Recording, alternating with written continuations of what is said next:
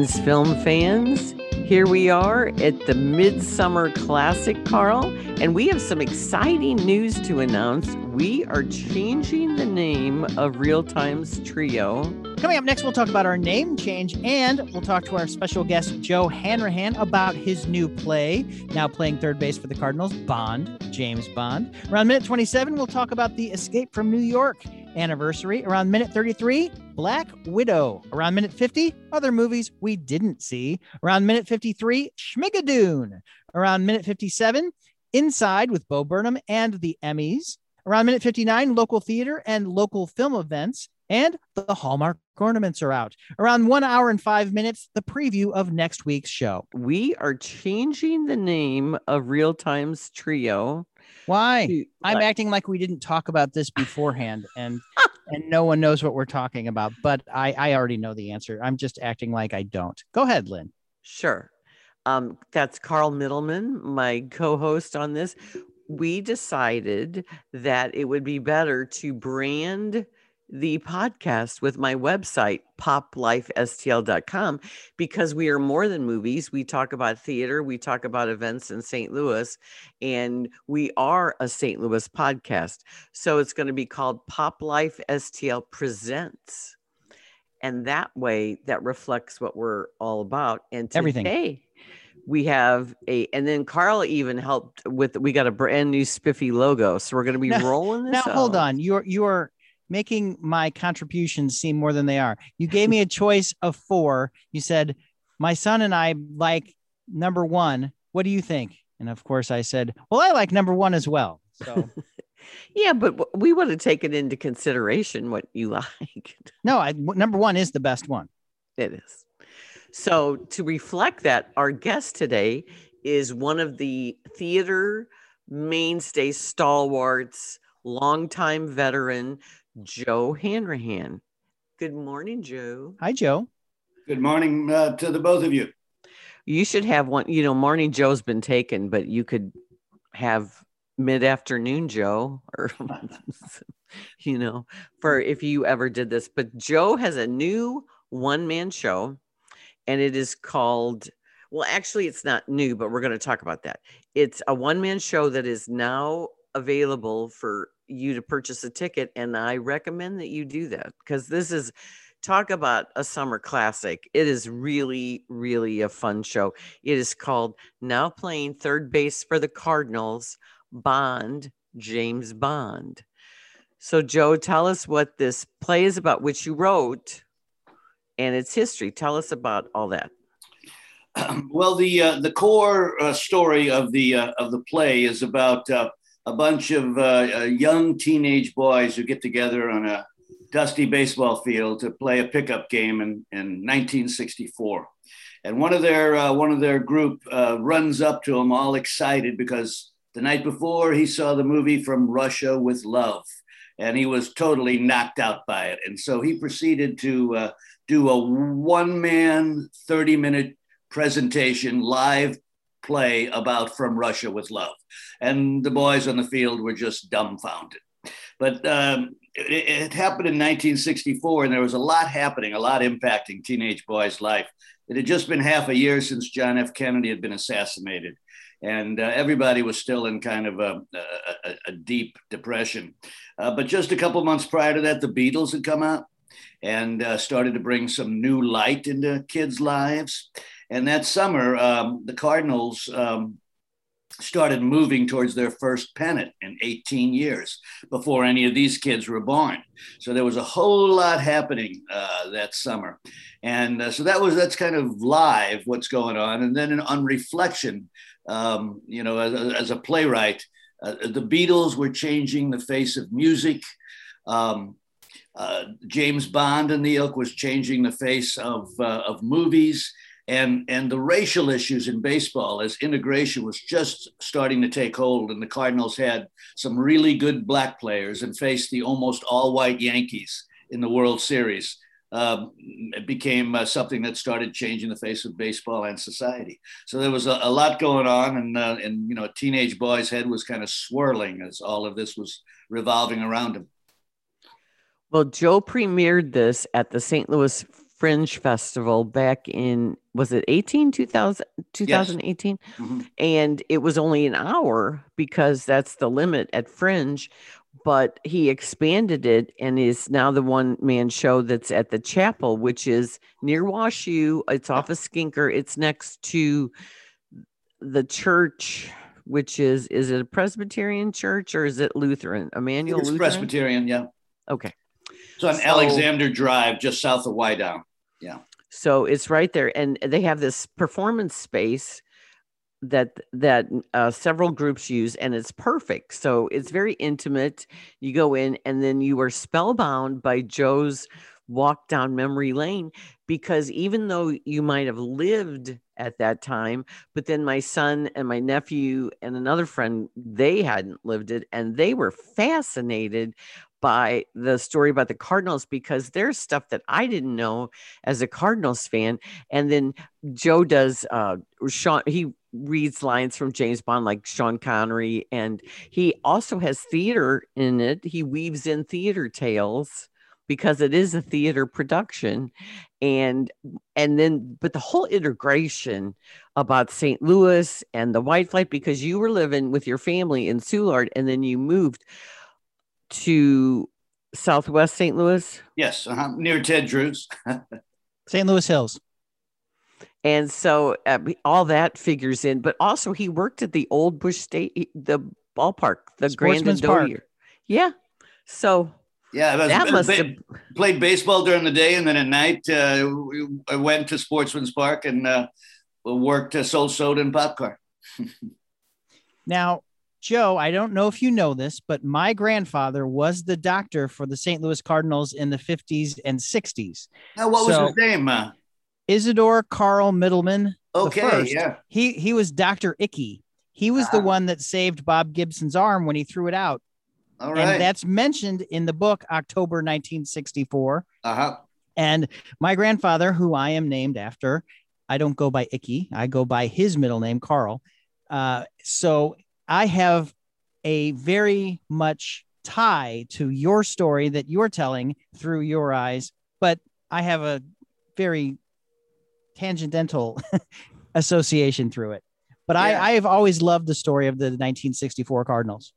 Yeah, yeah. It's and we we go into the uh, you know, which is fascinating, which you know things I didn't know at the time, and few people did. The behind the scenes power struggle with uh, um, with the with the people in the organization who uh, Branch Rickey. Branch Rickey, who had just come into the organization and who wanted to clean house and fire everybody, and he got some of that done, firing Bing Devine a month after he traded for Lou Brock. Mhm. And, and then the you know the turmoil after the series, uh, he was trying to fire Johnny Keane all summer, the manager, and Keane knew about that. So after the series, even though the Cardinals beat the Yankees, Keane quit and went and joined the Yankees as Mhm. their new manager. And then taking the place of- Yogi Berra. You know, which is fascinating. Yeah. And then Joe just has all this color in it because his sister got the album Meet the Beatles for her birthday, and he went and just hijacked it, which is like kids did back then, you know. Wore out Uh, the yeah. grooves. Yeah, I remember. I, remember I, I- I saw the Beatles live here at uh, Bush Busch. Stadium. Their one appearance, and I remember uh, yeah, it was raining, and they, you know, as after the concert, we were standing waiting for a bus to go home, looking at a Woolworths window, and the Revolver album was in the window, and I think it cost four bucks, and I was, like, oh, I wish I had the money to buy that. I just, it was so expensive. Was that the um oh what was was that the Corvettes or the record store downtown that had No, no, the- it was, it was actually in It was a, at Woolworths. oh Woolworths, that's a right. course, Woolworths kind the- of thing. Yeah, They changed the window display because you know the Beatles were right down the street. So yeah, exactly. Yeah. Uh-huh. Yeah, and then um, it was raining. They only played for like 35 minutes. They Yeah. and they weren't even the last act. that No, day. no. They shoved them on early to get out of the rain. There was about four or five other groups with them. And Paul Oh, yeah, said he was afraid to touch the microphone with his mouth because he was afraid he was going to get electrocuted. Yeah. ah, well, uh, Red Rubber Ball, the the guys that did that The Cyrkle. Cyrkle, They were on the thing. I knew some East Side guys that were in it. They were in a band, and I forget the name of the band. But when they found out they were uh, playing at the Collinsville Bath and Tennis Club, and they had, as people did back in the day, those matching suits. Mm-hmm. And they all jumped in the pool when they found out that they were going to be part of the bands before the Beatles. And, Bobby uh, Hebb was one of the people that came on. He had the one hit, Sunny, which Yes. this kind of links to the play too. Uh, Bobby Hebb wrote that song in the weekend after JFK was assassinated. He wrote it for him. Uh-huh. And you being a grown up a Catholic boy, I identified with everything you said. And Mhm. then we used to have a picture in the classroom. We had a picture of the Pope and we had a picture of JFK. yeah, yeah, yeah. Every classroom. That was 1964. Yeah. So all that was it's just it's just such a nice walk down memory lane, but it's also illuminating what you say about theater. And then for anybody that wasn't around then, uh, the the boys were fascinated by the stories that you weave, and you have a great gift as a storyteller. No. That's one of your talents. And when you do a one man show, you always present these very interesting and sometimes quirky, but this is really from the heart. So when did you get the idea to write this? Um, I, I think it was um, a, a little. It was about a, a little before the Fringe. I, I was working on it separately, and I had kind of a rough script that I was starting. And uh, and when I talked to the Fringe people, they wanted me to be in it, but I, I wasn't sure what I wanted to do. And I, and I was stuck with Matthew Kearns, who it was his first year as Honcho of the Fringe, I think. And I um, I just mentioned the title to him, you know, up- and he said, "You're in. I like it. Let's go." So so then I uh, I was I was fortunate because then I had a deadline and I had a title and I knew what I had to write. But yeah, I, I did do you know I, I I do talk about theater in the play and uh, and stories. I mean, and that's what I love about theater or movies or anything is stories. I mean, I, I you know as you know I did the only one man show during the the only show during the pandemic last year.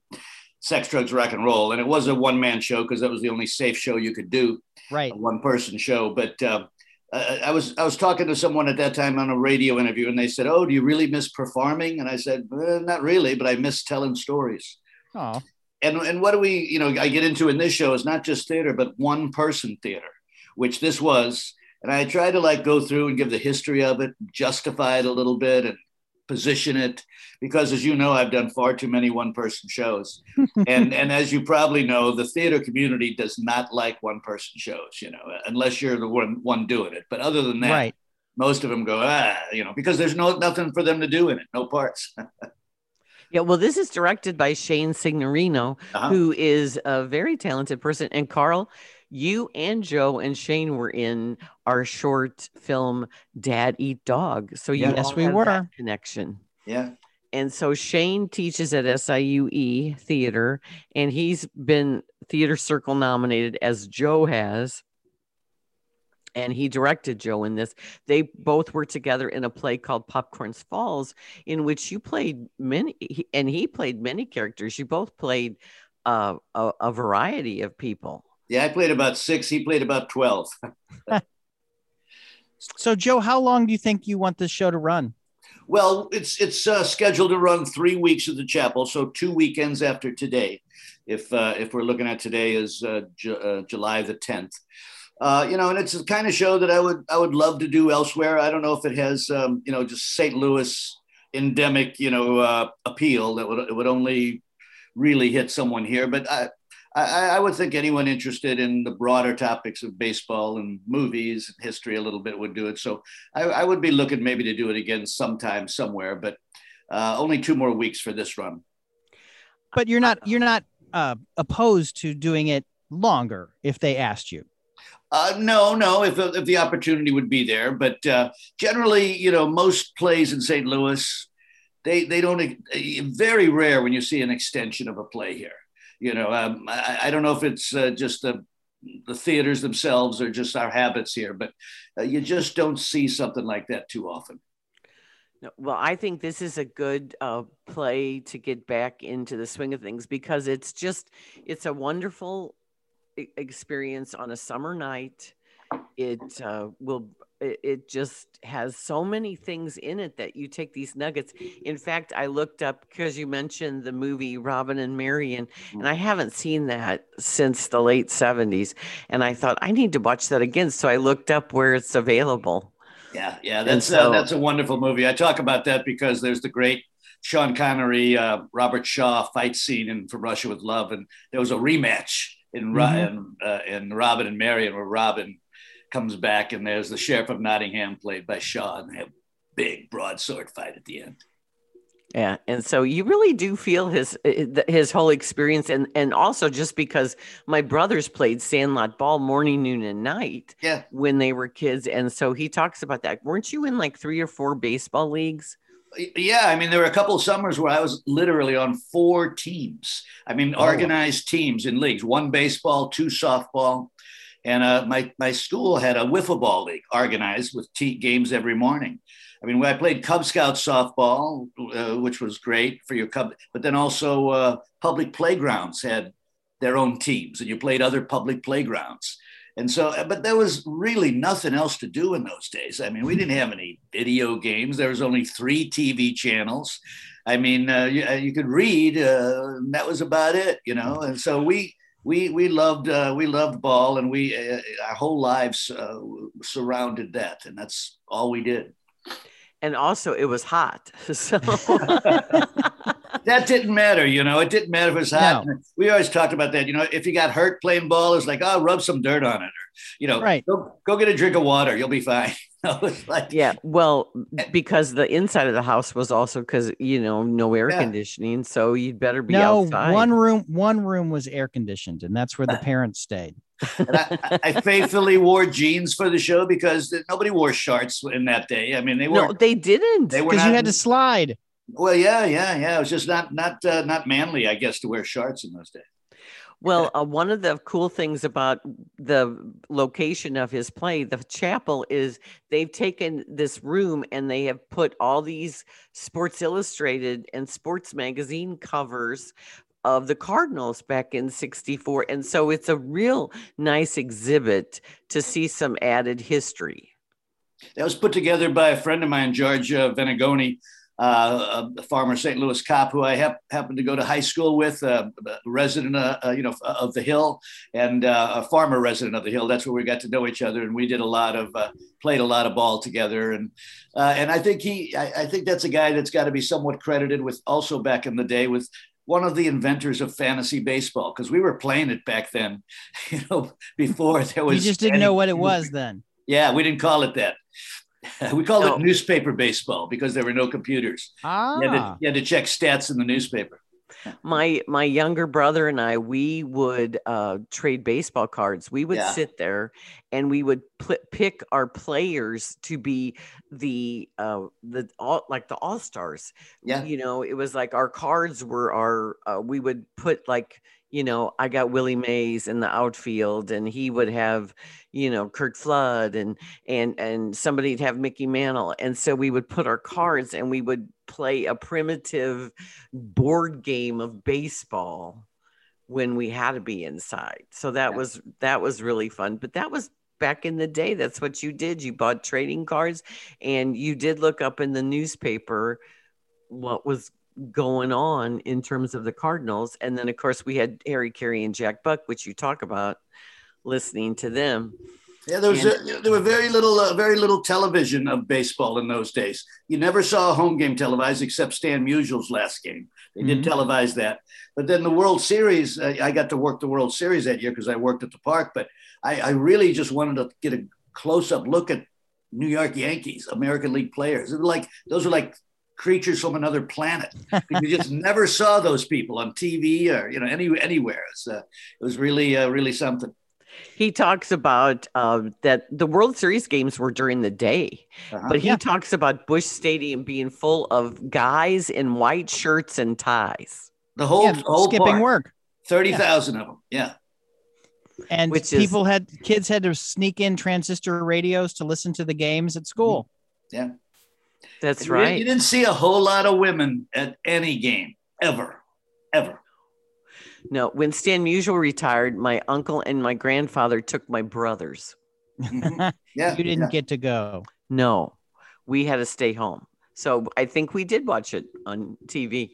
But uh, uh, Joe's company is called the Midnight Company. So if you want to find out more about his history and the plays he has done, and then you, I think you have a really good season coming up, and you do have uh, shows with multiple people. But Carl, I think you would like this show called Tinseltown, and it's going to be in December, and it's going to be three short plays that take place in 24 hours in LA.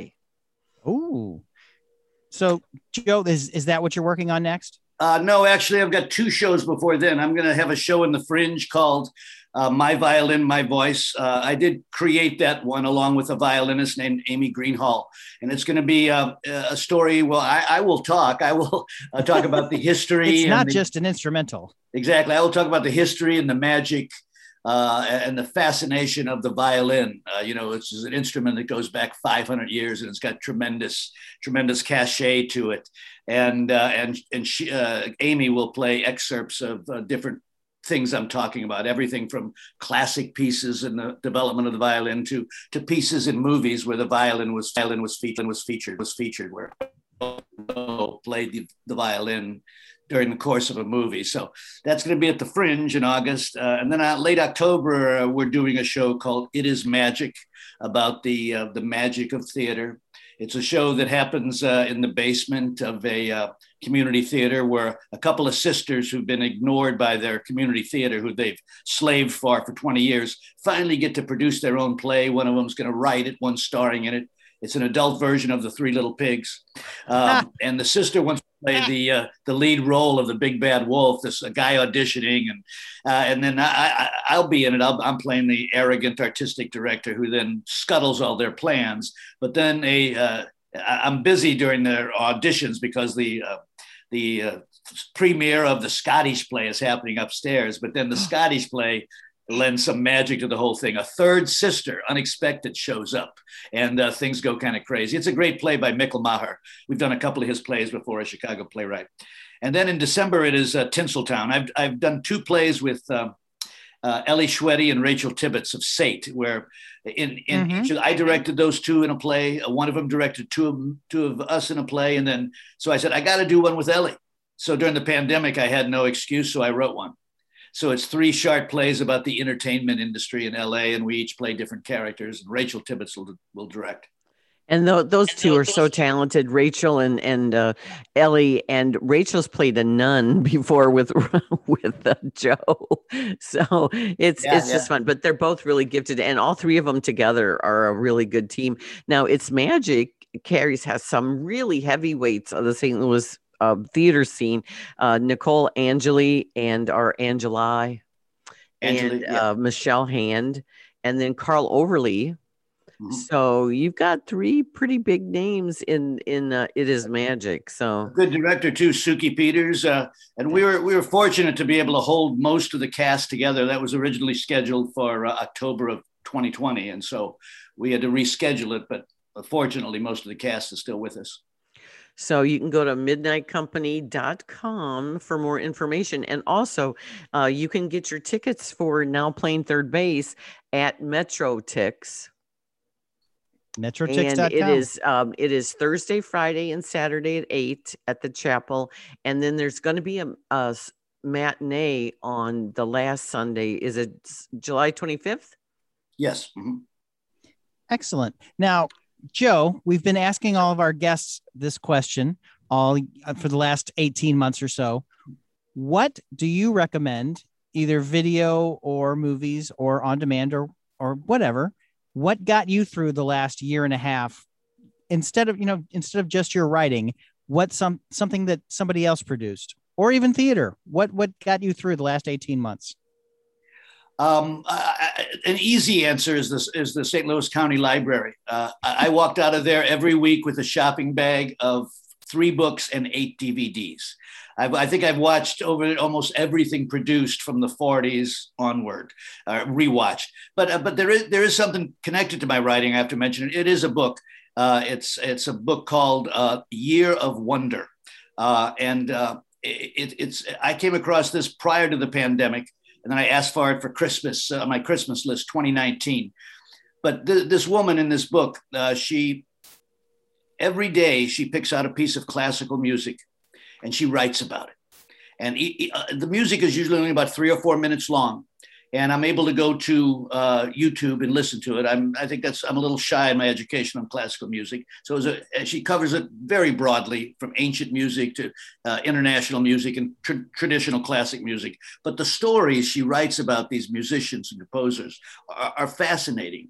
And um, um, and so uh, actually when it came time that i was supposed to create an idea to do the fringe I was like, hey, I'll write something and uh, and and and and I know Amy maybe she'll do this. And uh, and Amy agreed uh, to do it. And when I uh, when I told her where the idea came from uh, uh, a year of wonder I, the, the, the, the writer's name's escaping me right now. It might hit me before the, but Amy said oh yeah I grew up with her.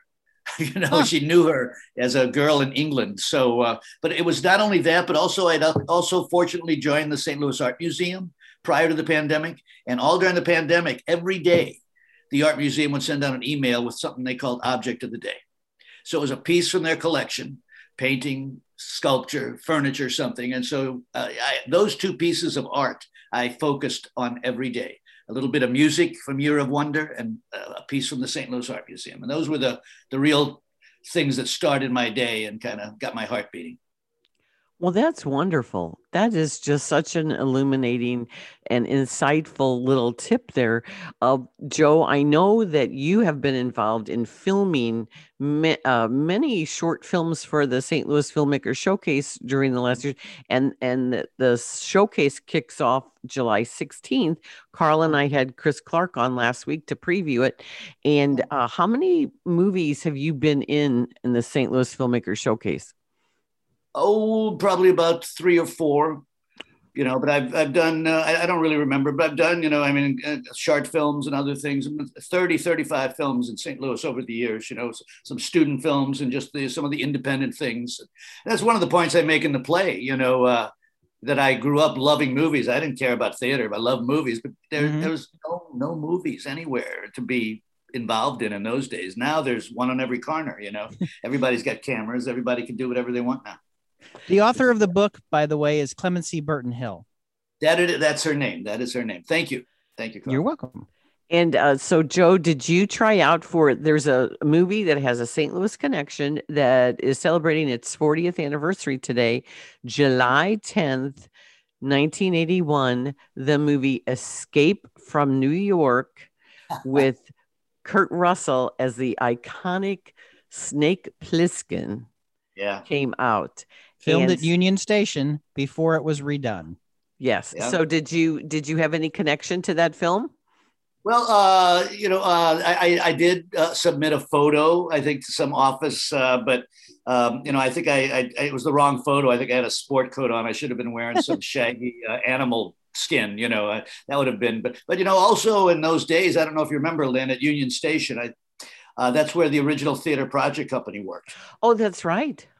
Yeah, I think that was uh, you know a little bit. They moved out uh, before the filming, and then the renovation started. But in the old ladies' waiting room of Union Station was where Theater Project was, maybe the first successful independent theater company in town back in the seventies.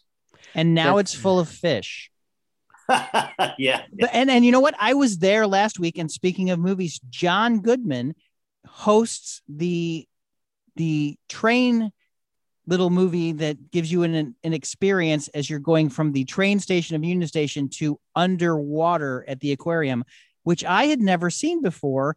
I saw it last week when I went with my daughter because they had that pre-show all canceled. They had all the pre-shows canceled. You just walked in and saw the fish. But now, yeah. if you didn't know that, you know, if you hadn't been there in the last, you know, 18 months, you wouldn't have seen that. But now make sure that you stop and hear John Goodman take you through the history of St. Louis as you go underwater. It, it's it's great. I didn't even know that, and I was glad. I was pleasantly surprised this week when I did. Yeah, I was with my grandkids there about two months ago, and it was not playing. So yeah, look forward. So they just it. brought it back. Well, you know why? Because everybody's in a little theater that is shaped like a train car, and uh-huh. so they didn't they didn't want people that packed together. But now they since they're opening up, you can see that, and I recommend it. It's very well done. Hey, great. Well, hey, thanks, Joe. And I really recommend this highly. If even if you're not a theater person, but you're a St. Louis person, it's like the documentary The Hill. You should go see Joe's Mhm. show just to get a feel of what it was like in 1964. And this makes me want to see From Russia with Love again. but also, you create the old Bond movies because if anybody hasn't seen the Sean Connery movies and it just has seen Daniel Craig eh, or maybe Pierce Brosnan, it's not the same. No. And from Russia with Love, I mean, what was so great about it is not that it's realistic, but it could have happened. There was nothing science fictiony or, or beyond belief in it. I don't think there was another Bond movie like it until Craig's Casino Royale, which was somewhat rooted in a, a real Reality. world. And, and you know, right after From Russia with Love, Bond took off and Goldfinger and other you know big outer space adventures. So Oh Yeah, yeah, and people- and then people don't think everything about was the. Cold War and spies, uh, Yeah. TV, The Man from Uncle. You don't you don't think about the first two James Bond films because it didn't really take off until Goldfinger. But the first two James Go- Bond films, Doctor No and From Russia with Love, are pretty pretty tame for James Bond. yeah, they are. Yeah, And they had a through line. They kept they were contin- from Russia with Love actually was continuing the story of Doctor No, which Yeah. that once again that's a, something else that didn't happen until the Craig movies, where they started Mhm. to talk about the previous movie from before. yeah. Mhm. And and uh, Joe does have clips. Uh, the visual designer, the video designer, Michael B. Perkins, who's a great visual designer. He did s- such good work in when you did Judgment at Nuremberg at the History Yeah. Museum. Uh, So he has picked selective clips out, and then nice stills from the movie and the the actress that you guys all went crazy over when you were teenage boys. Daniela Bianchi. Hmm. yeah. So And so Michael just- also uh, supplies a lot of stills of uh, Cardinal players and um, you know and, and front office and field personnel that you might have forgotten who they were, and so it reminds the audience of those guys. Oh yeah, and the Beatles and and all that. But I'm just so fascinated. Your stories about Gussie Busch and uh, the ownership, and then about how the Beatles wouldn't play in Florida because it was segregated. And Yeah. Joe bridges that time because it was baseball was very segregated still in 1964. So Yeah. you you hold you bridge all that. And so for anybody that loves baseball or the Beatles or just remembering their neighborhoods when they were growing up. It's just a wonderful um, experience. Thank you very much. Well, I'm gonna try. you I'm gonna try to see it. My wife's schedule is all messed up. I think she would appreciate this very much, but she's working nights right now, so maybe we'll have to sneak by the uh, matinee. Yeah, Carl, uh, let me know. Lynn knows where to reach me, and I'll have some ticks for you. I appreciate that. Thank you, Joe. I thank you for Sure. coming on today. I'm I'm very happy to hear this stuff. And Thank you. This is a time for like, even though the Cardinals are playing the Cubs this weekend, this is when the Cardinals were really good. Yeah, yeah, yeah. They were. well, thanks again. w- yeah. Just talking about Gibson and and Curt Flood and oh, just Dick Groat and uh, Tim McCarver, and it's just And a young, a young raw rookie named Mike Shannon. Yeah. and the hot corner. No, he was in right field then. Right, because they had Ken Boyer. Right, right, right. Oh yeah. Well, Kenny Boyer is very prominent in Joe's show. He, in fact, I Yeah. think he's the first Cardinal you talk about. Maybe, yeah, yeah. I, I, I call him the the James Bond of the team. Quiet, efficient, deadly. Yeah. Well, thanks, and and uh, break a leg. Thanks I guess we that's hope to the see best you thing very to say. soon, Joe. and uh, get your tickets, people. Metrotix.com. All right. Thanks a lot, everybody. Thanks. Take Thanks, care. Joe. See you later. Enjoy your weekend.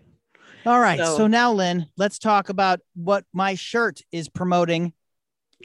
Yes, the big blockbuster movie event of the summer, which makes you feel like summer has really returned in the old-fashioned sense of it, is Black Widow. So, as my daughter said after we finished watching it, she said, Well, that was unnecessary. But yes and no. This is the 24th movie of the MCU, and now it is the 27th property if you include the two, the three TV shows that are currently going on right now. So 20, you're 27 things into this, and it was supposed to come out before the three TV series came out. So you would have been introduced to a character that is introduced into one of the Marvel TV series before they were introduced, blah, blah, blah, blah, blah. But this movie has been pushed back for 14 months. It is finally on the big screen, or you can pay $30 to see it on Disney Plus. It's not unnecessary, but it's overdue. Well, I have both Kent and I were not as kind to the film as some of our colleagues were. We, um, first of all, the the best, the good things about this film, besides Scarlett Johansson, is a, a terrific movie actress, and this is the eighth time she is playing Natasha Romanoff, and this is a prequel and an origin story. And no, no, it's not. It's not a pre it's it takes place right after civil war. It takes place right after captain america civil war. It's a prequel to infinity war right it's not and it's not really an origin story. It's more of a reunion story i because right. origin and, story we've seen her origin story through flashbacks when she was at, at, here let me let me make a quick aside if you have disney plus watch the Marvel Legends episode. It's 10 minutes long. It's about Black Widow before you watch this, because this will get you reacclimated. They've now done this for Falcon, Winter Soldier, the Tesseract, Loki. Uh, they've done all these Wanda and Vision. They've done all these just to get you caught up because, you know, as I said, there are 27 properties now. So a little primer, a little refresher before you see this watch Marvel Legends, watch the Black Widow episode, and that will remind you everything. Her first her first appearance was in the third Marvel movie. It was in Iron Man 2, and we didn't know anything about her. And then, as you said, the eighth property that she's been in, she has little hints of her past. And you see that they talked about uh, they talked about a lot of things that happened in this movie in the Avengers film. So it doesn't, they've been building this for a while. And so it takes place immediately after Civil War and before Infinity War. So right. yes, you're right, but it's it's more complicated than that. It is. It is a time period where the Avengers are, to use the Friends term, on a break. Mm-hmm. Uh, it is well, because split of the up. Sokovia Accords, which decided that the uh, hu- the enhanced humans as they are referred to, are out of control because they are not limited in what they do. There's no guidance or government guidance to what the Avengers could do. And the world was concerned. And so they put some some rules in place. Right. And so the Avengers are on this break because of the Sokovia Accords. And if you want to find more about them, you can Google it because you do need to know that in the movie because she's hiding out because because uh, William Hurt's character Thaddeus Ross, Secretary of State, is after her mm-hmm. and she eludes them and is on a break but then her past comes roaring back because the the best thing about this movie is the beginning, which sets up her uh, her life in 1995. She and her sister are living with their the sister quote, that we've unquote, never heard of before. Right, parents in Ohio, and hey, they're Russian spies, and these girls are just set up pawns. And it, but it's uh, David Harbour the scene stealer of this film as the Red Guardian, and his name is Alexei, and he is the girl's quote unquote dad, but he's not really their dad.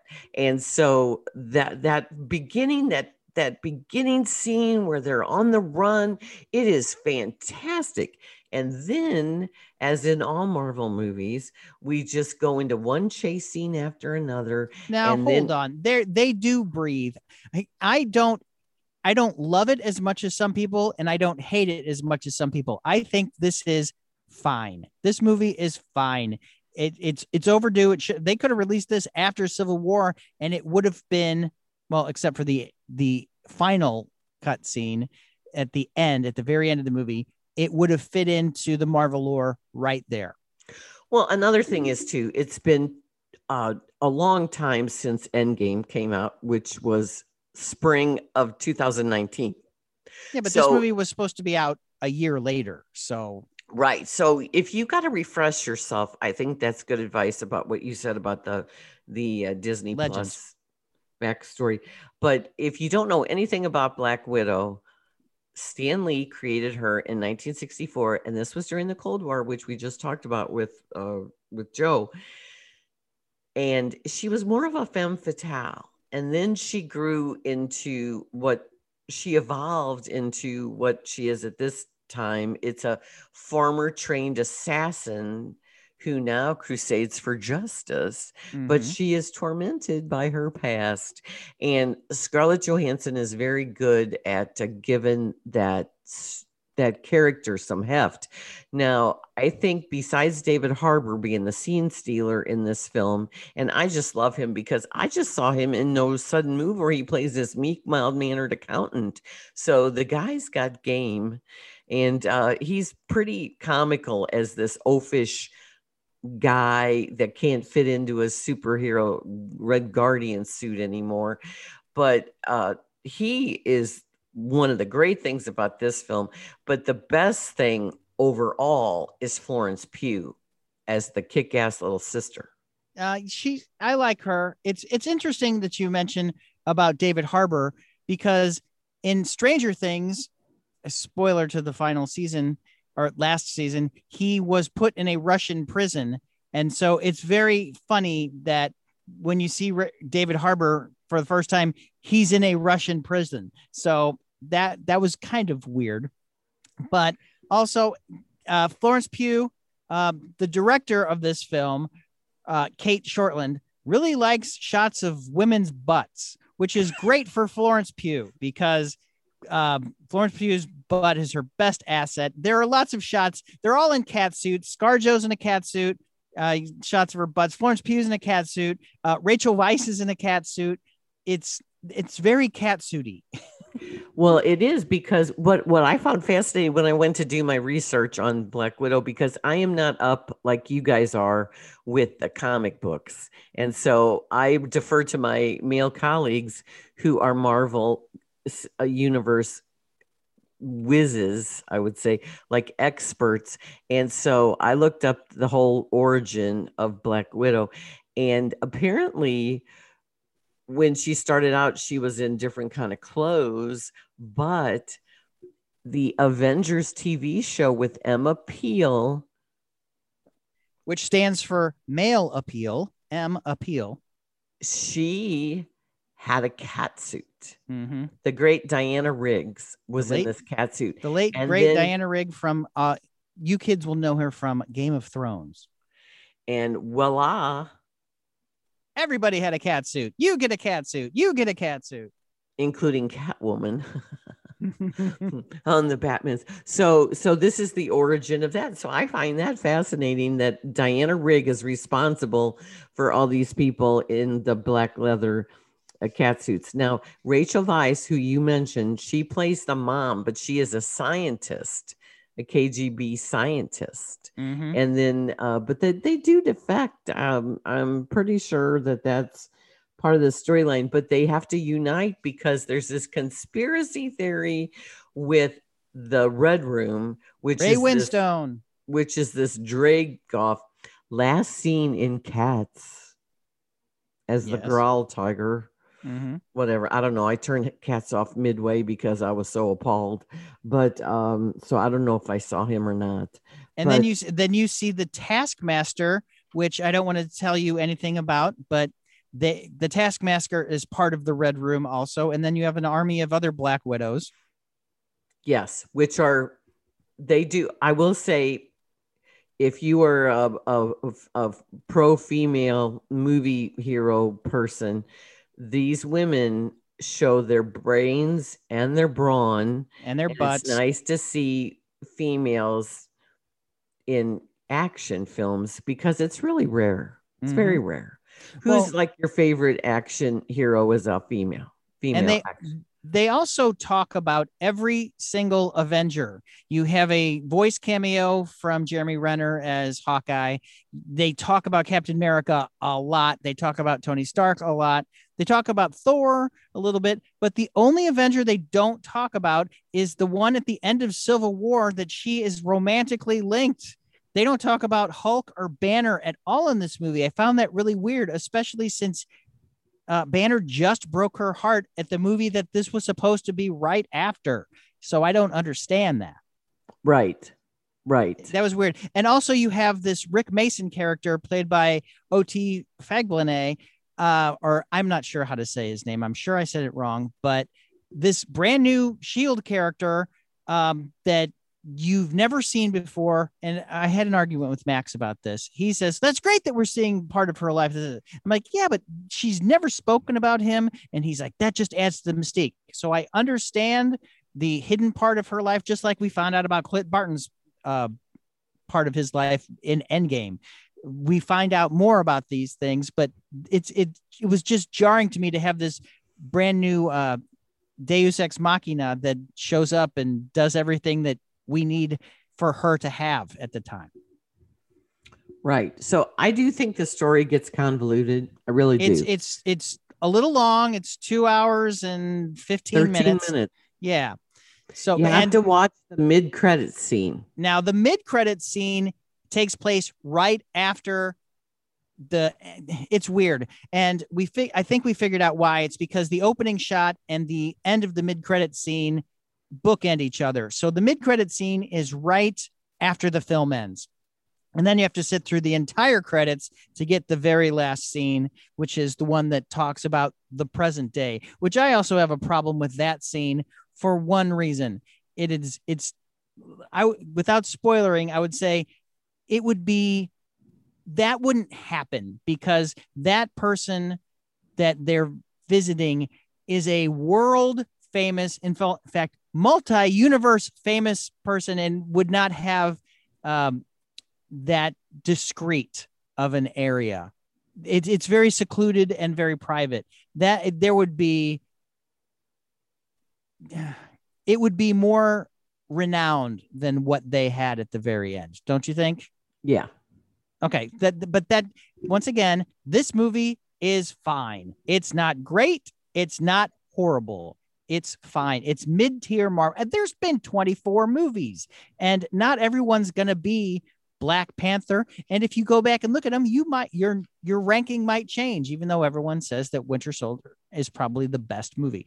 So it's just, and and some people argue that Captain America: Civil War is the best of the Avengers films besides Endgame because Endgame Endgame is just that that just End, ends. Endgame is on another level, right? It because really it had is. to wrap up, you know, twenty two movies.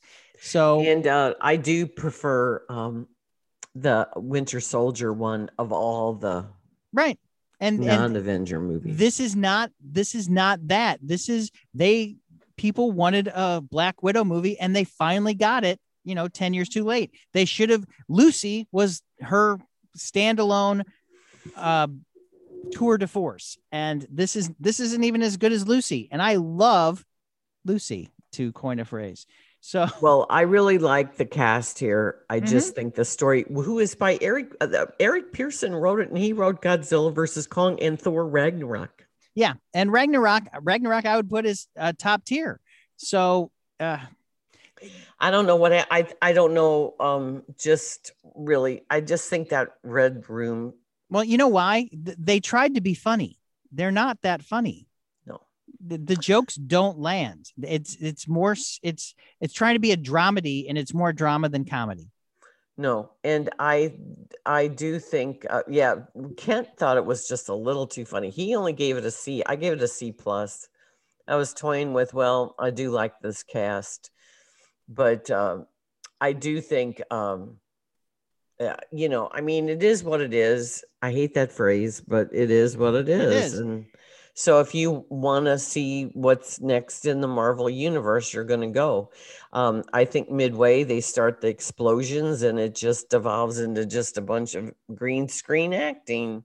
And and then then another thing about the last the last thing could be uh, the very last scene, which I'm going to come back to again, could be fixed with one conversation. Of course, it's not going to be one conversation, but you'd think that the people involved would have one of them has ulterior motives, the other one is in grief, and it would it it, it is just a misunderstanding because that is not exactly what happened.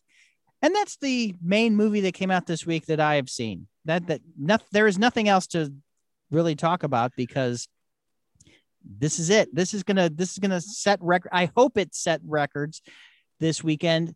But the problem is, it's not only in theaters. People can still stream it for thirty dollars on Disney Plus. So they're hoping it made more money than F9, and I, I hope it does too. But I don't know if that's going to happen or not.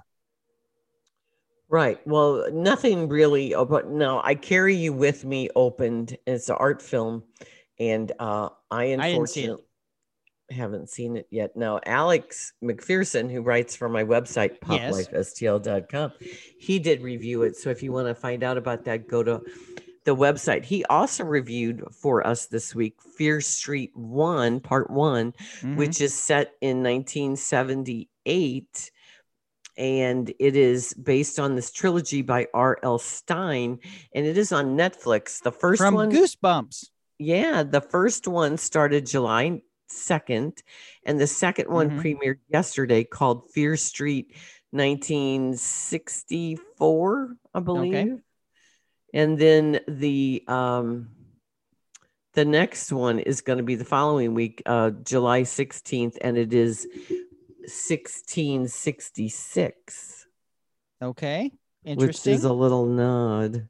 Mm-hmm. But uh anyway, there are three periods of time and it's set in a town that uh, they have a, a strange history of uh, things happening. And uh, so that's what's on netflix. Now uh, other people were talking about this film carl that we didn't hear about. It is on Starz, okay. which technically i don't have and don't get access to i do i have Starz. okay well this movie called The Kid Detective is getting good reviews. It is Adam Brody. Mm-hmm. I, from the OC. As a uh, former kid detective who just gets middle kind of cases, but now he's got a good case about finding somebody's boyfriend. And people, if you go to the review section of the film, they say, this is way better than I thought it was going to be. This is this is better than it deserves to be. And so people are surprised by it. Well, and, it came out in October last year and now it's just on Starz So it was out in October. It was at the uh it was at TIFF. It was at the Toronto Film Festival. Oh. Well, there so, you go. And it's it's coming back now. So if you want to see it, it's on Starz right now. I maybe I'll check that out. I like Adam Brody and I like um, I like Evan Morgan too. He uh, he won uh, best original screenplay at the Canadian Screen Awards. So I'm sorry, he was nominated. He was nominated. Huh? Well, so there there's that. That's about it. But no, they're just giving it to Black Widow for the as week. they should. Why not? Well, it was supposed to kick off last summer, and then we all know what happened. So, uh, but there's stuff going on on in the TV world that we should bring up. Uh, the Emmy nominations are going to be July 13th, mm-hmm. which is Tuesday, and we'll see how many Mare of Easttown has. But also, there's some heavy hitters because some of the usual um, Emmy magnets didn't have a scene a se- season. Season right. Like succession and that but you're going to have uh the crown. Mm-hmm.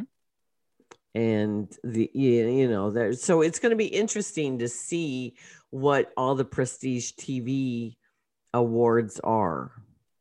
Yeah and there's going to be a ton of them. So that is Tuesday. And then there's an Apple Plus movie that is coming up. Well, actually, it's not a movie, it's six episodes. It's a limited series and it's called Schmigadoon. Schmigadoon. With a exclamation point. And I was fortunate to be uh, to get to interview Cecily Strong and Aaron Tveit. And Aaron yeah. is uh one of the he's the only Tony nominee for Best Actor in a Musical because he was in Moulin Rouge on Broadway. And so I congratulated him. And then I said, Well, I assume you won because you're the only nominee, but those aren't till September 26th. But anyway, Now, this- is this all the This Yeah. Schmigadoon might keep Cecily Strong from coming back to Saturday Night Live. She is on the fence, she says. well, she was born in Springfield, Illinois. I did not know that. Yes, her dad was a reporter for Associated Press and he covered the state house in Springfield. And then they, when she was a year and a half, they moved to Chicago. So that is her background. I was so shocked to see Springfield, Illinois. I asked her a question. I was like, When you were a kid, did you go to the Muni? And she was like, I only lived in Springfield for a year and a half Oh. but uh there's that there's that but Schmigadoon is an homage and a parody of golden age musicals like Brigadoon. and what they have done is they have assembled all these great broadway performers kristin chenoweth alan cumming uh Mm. there's just a plethora of I love me some Chenoweth and I yeah, love broadway me some Cecily names Strong. And they can sing. Keeg, uh, keegan michael key Mhm. and Cecily Strong are a couple and they get lost and they wind up in Schmigadoon Uh-huh. and and then it just goes from one musical genre uh, parody to the other. Kristin Chenoweth is like she's in the Music Man. hmm and so it's very interesting and it starts July 16th on Apple. We'll have more about that next week. And uh, when will I- your interview run and where will it run? Um, well, I'm trying to get, I'm going to talk to Ray about uh, some of it being on KTRS, but also we can have some of it here, Carl. What? I like that. Yeah. So, so it was a, it was a round table. hmm So I have the recordings of it. And uh, that was when my, unfortunately, that was when my sound was going a little spaz. Oh, Dove that's great. Cameron is in it. Oh yeah, from um, Dove Cameron from uh, The Descendants. Yes, and uh, that and another another uh, Netflix series that is going to be the definitive entertainment from the pandemic. Bo Burnham's Inside. Yeah, I've I've seen the first half of it. I have not gone back to it because I my wife didn't care for it, but my wa- my daughter and I are enjoying it. I went back to it because when I first watched the the the first half, I watched. I was tired and I was like, I don't understand why everybody's raving about this. But then I went back and I watched the whole thing, and now I understand why people are raving about it.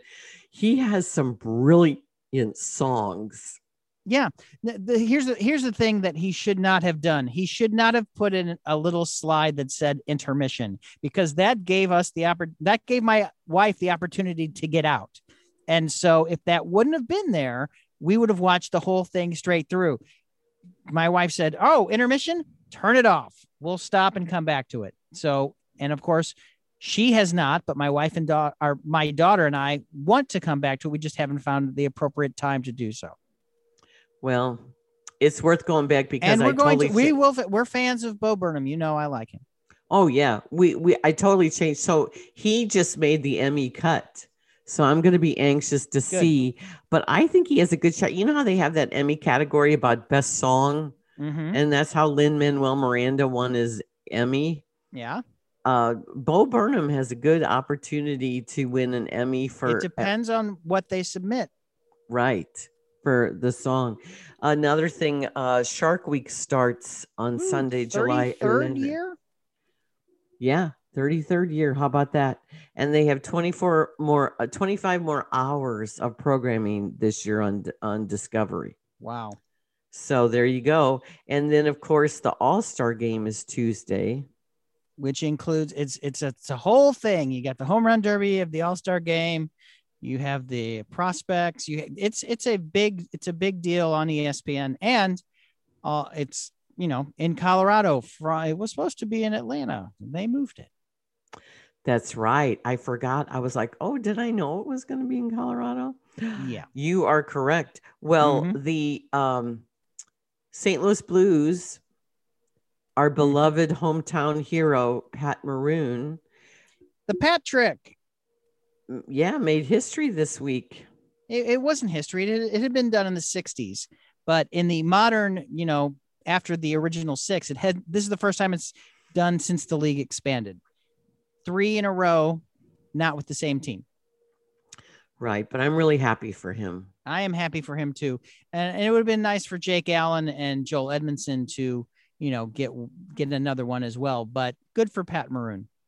Right. Well, uh, if we're going to talk local and we're going Mhm. to talk theater, go see Joe's show. Really, I'm serious about this. It's just fun. It's just a pleasant little diversion. It's not like King Lear and Shakespeare in the Park where it was magnificent and transforming and whatever, but it's just so pleasant. A, a really nice summer experience. But uh, the Muny single tickets go on sale Monday. Monday, yes. And I'm excited about that's coming up in a couple weeks. So I know Monday night, July 26th. I have my calendar marked. I am so excited. same here. It's gonna be it's gonna be great. I'm glad that the Muny's coming back. I know. And then uh, we have the rep just announced their season, and the black rep announced their season, and they're continuing the August Wilson cycle, which they've already done, but they're going back and they're going to do Jitney. Wow. which is going to be great.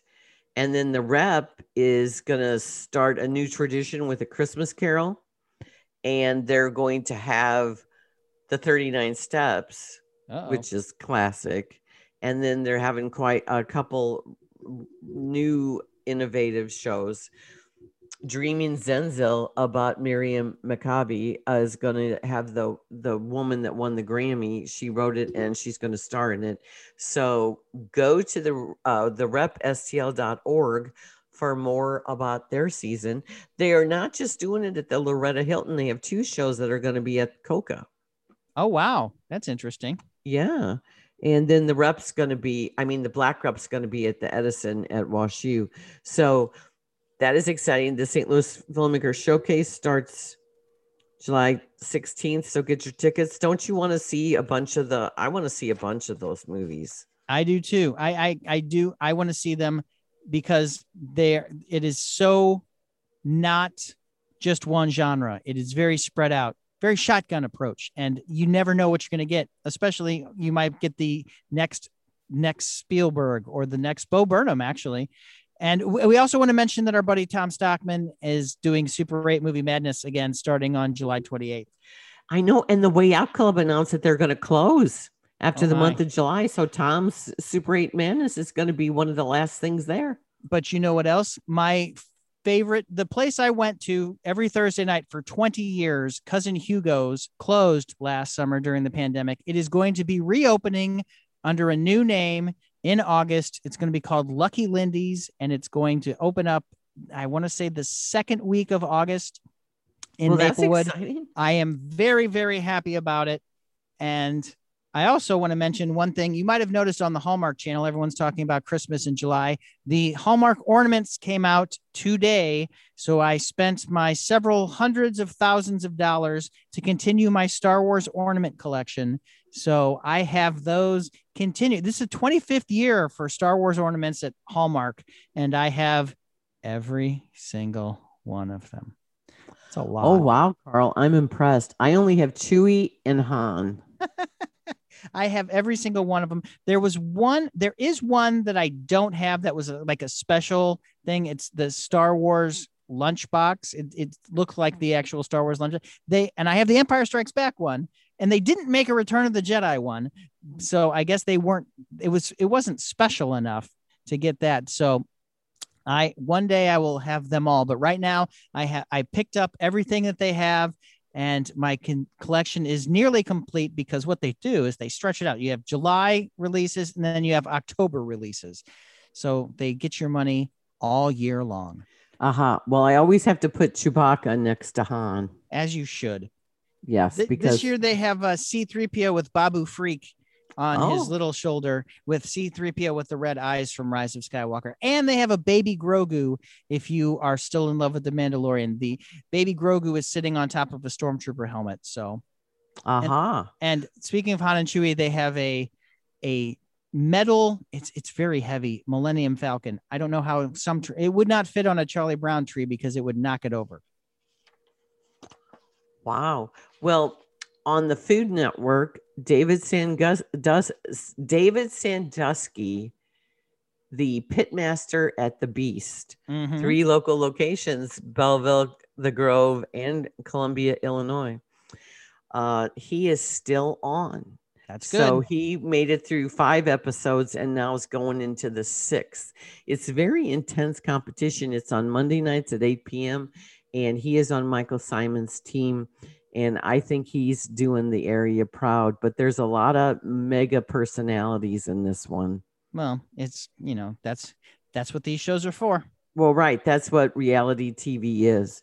So the good guy edit that he's he's getting the good guy edit, which is good because if good guy edit usually does well until the bad guy edit is either your heel or your winner.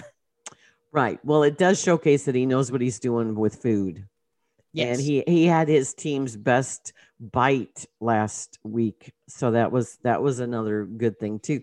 Now, um what else is going on, Carl? What are you going to be doing? Did you do anything exciting for 4th of July? I didn't. I was working every day, so no. Everyone's like, "Hey, what'd you do?" I said, "Well, I worked," and so that's what's going on with me. And um, next week, I'm going to watch a Bruce Willis Megan Fox movie, and I is is that the biggest release out next week? Uh Space Jam. Oh, uh, maybe I'll watch the first one first. I don't know. I I I can't watched. rem- I can't rem- honestly, I can't remember the first one. I took my kids. That's all I remember. I might revisit the I might revisit the first one because I never watched the first one because it was what it was 96. I was, you know, 25 years old. I didn't care about Space Jam. Maybe I'll watch both of those this week. I know I, my kids had Michael Jordan everything back then. So of course we went. I loved But- Michael Jordan, but I wasn't going to go see Space Jam at 25. Right. So there's other things, but uh, what I'm very excited about is now, you know, we're seeing all the movies that are coming out this fall, and uh, they dropped the trailer to The Many Saints of Newark. Mm-hmm. What'd you think? Which is the Soprano. I I didn't watch it because I I am going to try to say spoiler free as possible. Aha. So Well, I found out through my research the reason it's called Many Saints is because Christopher Moltisanti in The Sopranos, mm-hmm. that is Italian for many saints. oh, Multisanti, multi saint. So that's the name where the name comes from. Hmm. And this is going to be Michael Gandolfini playing his dad Yes. as Tony Soprano as a youth. Mm-hmm. That, And Vera Farmiga is wearing a new uh, a prosthetic nose, and she's playing his mom. And all these people, uh, Corey Stoll is going to play Junior, Uncle Junior. yep. And if you are a Sopranos fan, you are right there. Yeah. Gonna- Oh, I'm gonna I'm gonna watch it. I'm just not gonna try to find out a lot of it before you know it comes out. and we'll be talking about the Cannes movies that are coming up because Cannes is going on now. We're going to be talking about the Sparks musical with Adam Driver and and Marion- Cotillard. yeah, everyone is not. No, I don't. I don't hear a lot of fans about that movie. No, although I did listen to one of the songs, which I thought was good. That doesn't So, mean the movie's any good. There's a lot of great songs from shitty movies. Yeah, that's true. And it just sounds so bizarre from the reviews I've read because I did because they were just so ah. crazily written that mhm. I was like, I have to pay attention to this. Now, Matt Damon's movie Stillwater, which we are going to see uh, in August, Yep. that premiered, and I guess it, it got a it got a five minute standing ovation, and he teared up. So it could be Matt Damon's year. Good. He he already has an Oscar for writing. So, Lynn, where can we find you on the socials and on the air? I am on KTRS radio every Thursday night with Ray Hartman in the 10 o'clock hour right after the news. So You- listen to the news and then I Hear talk about news. the movies of the day, four or five movies. And then I uh, have, I am in the Webster Kirkwood Times, Mhm. which comes out every Friday. Yeah.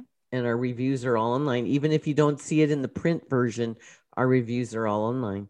And uh, then I have my own website, poplifestl.com. And now our podcast is going to be called Pop Life STL Presents. Smart. So hopefully Well- we'll get everything transferred and it'll be seamless. It. w- I'm going to say yes. It will. You can hear me every day, Monday through Friday, for the next couple weeks on the Mark Cox Morning Show on 97.1. I talked about Black Widow on Friday, and you can find me barely on Twitter and Instagram at underscore Carl the Intern. Lynn, have a good week, and we'll talk You next too. week. We have a special guest, and it's going to be on a Sunday, so we'll we'll talk then. Stellie Siteman will be our guest to talk about what Max and Louie Productions is up next. And it just sounds like a wonderful production. So, Carl, take care. Be Stay safe. cool. If you're not vaccinated, get vaccinated so the rest of us don't have to go back to wearing masks and worry about going out in the and about. Be Bye-bye. good. Bye.